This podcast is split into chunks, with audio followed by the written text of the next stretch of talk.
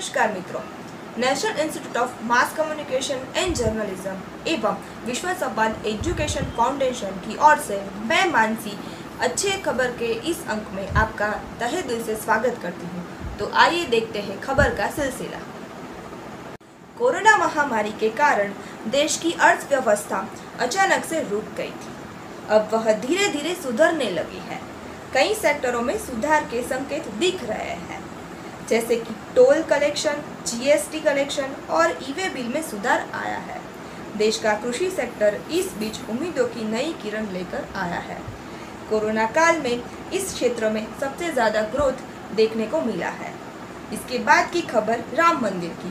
देखें तो राम मंदिर के शिलान्यास की तैयारियों के साथ ही भारतीय राष्ट्रीय राजमार्ग प्राधिकरण भी अयोध्या को संवारने में जुट गया है। दूसरे शहरों से अयोध्या को जोड़ने वाली सड़कों और चौरासी कोसी परिक्रमा मार्ग को तीन हज़ार करोड़ रुपए की लागत से नए सिरे से तैयार किया जाएगा।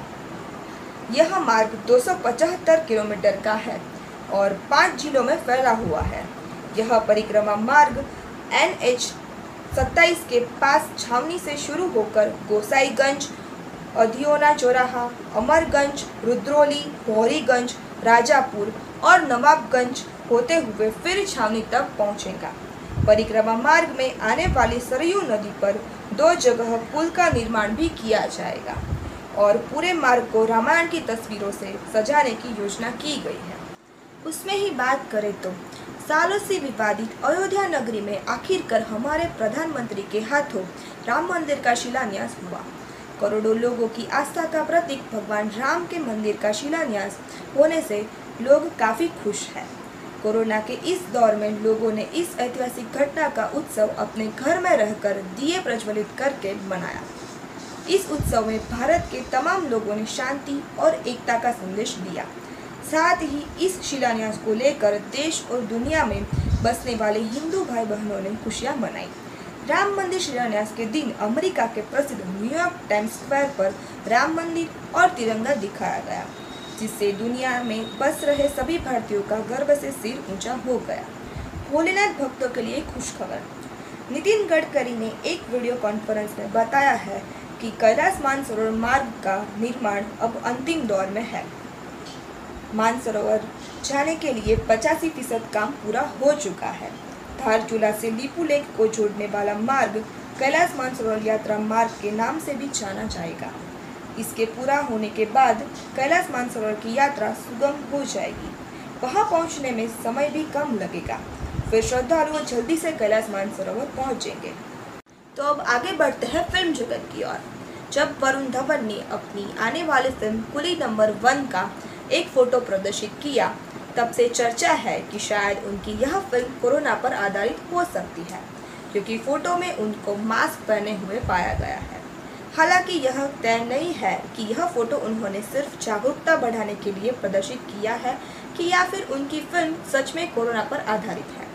इसी बीच उन्होंने अपनी माता का जन्मदिन मनाते हुए एक वीडियो प्रदर्शित किया, जिसमें वह अपने घर पर ही अपनी माता का जन्मदिन मना रहे हैं एवं कोरोना मार्गदर्शिका का पालन भी कर रहे हैं। इसी और गायिका आशा भोसले जी की बात करें तो उन 1966 की फ़िल्म मेरा साया का गाना सुमका गिरा रे आज भी लोगों को जुबा पर है।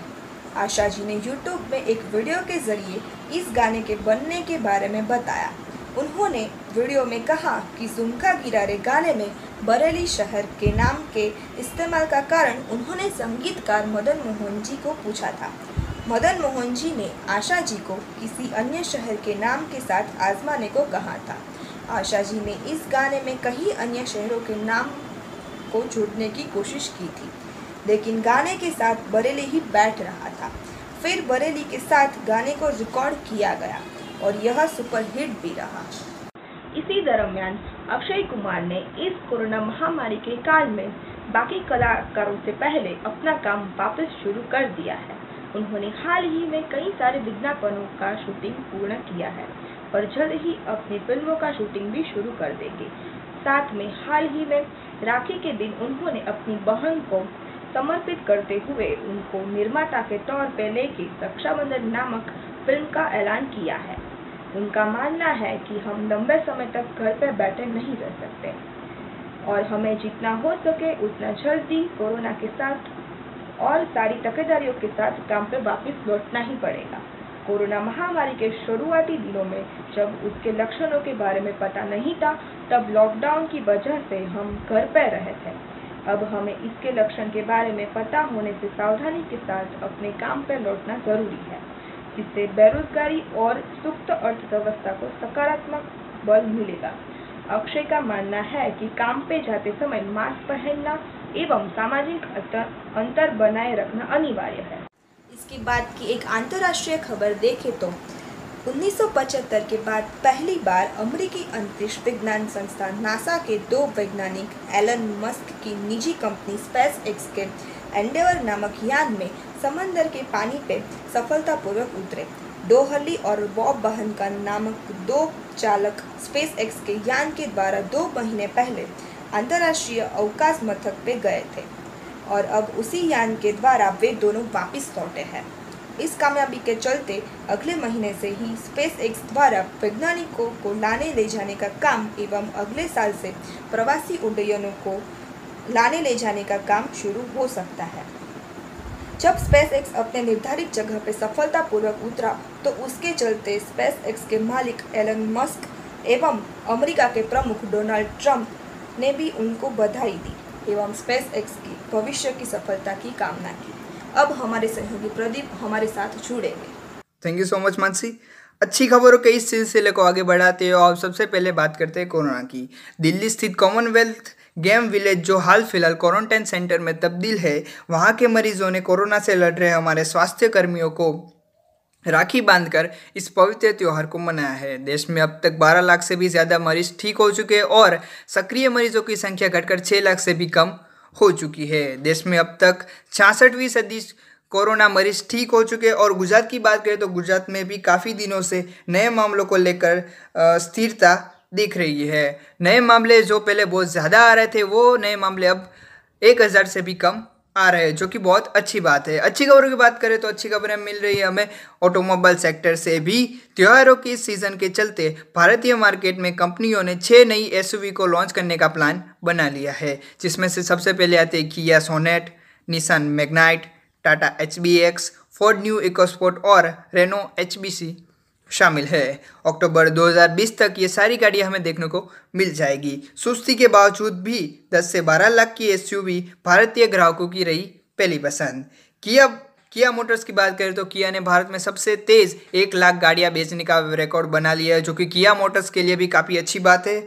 अगले ही हफ़्ते किया मोटर्स अपनी नई एसयूवी को लॉन्च करने जा रही है, जो कि किया सोनेट है। गाड़ियों की बात निकली है तो बात करते हैं। हैमिल्टन की। ब्रिटिश रेसर लुइस हैमिल्टन ने जीती अपनी सत्तासीवीं जीत। ये कारनामा उन्होंने हाल ही में हुई ब्रिटिश ग्रैंड प्रीमियर लीग को जीत के किया है। अपनी सत्तासीवीं जीत के साथ लुइस महान रेसर माइकल शूमाकर के काफ़ी करीब आ गए हैं, जो कि शूमाकर इक्यानवे जीत के साथ अभी भी पहले स्थान पर है। लुइस ने एक और रिकॉर्ड बनाया, जो कि घरेलू सिल्वर स्ट्रॉम ट्रैक पर लगातार अपनी सातवीं जीत दर्ज करके बनाया है। लुइस ने दूसरे स्थान पर रहे। रेड बुल के मैच से महज छः सेकंड कम लेकर ये रेस अपने नाम की है।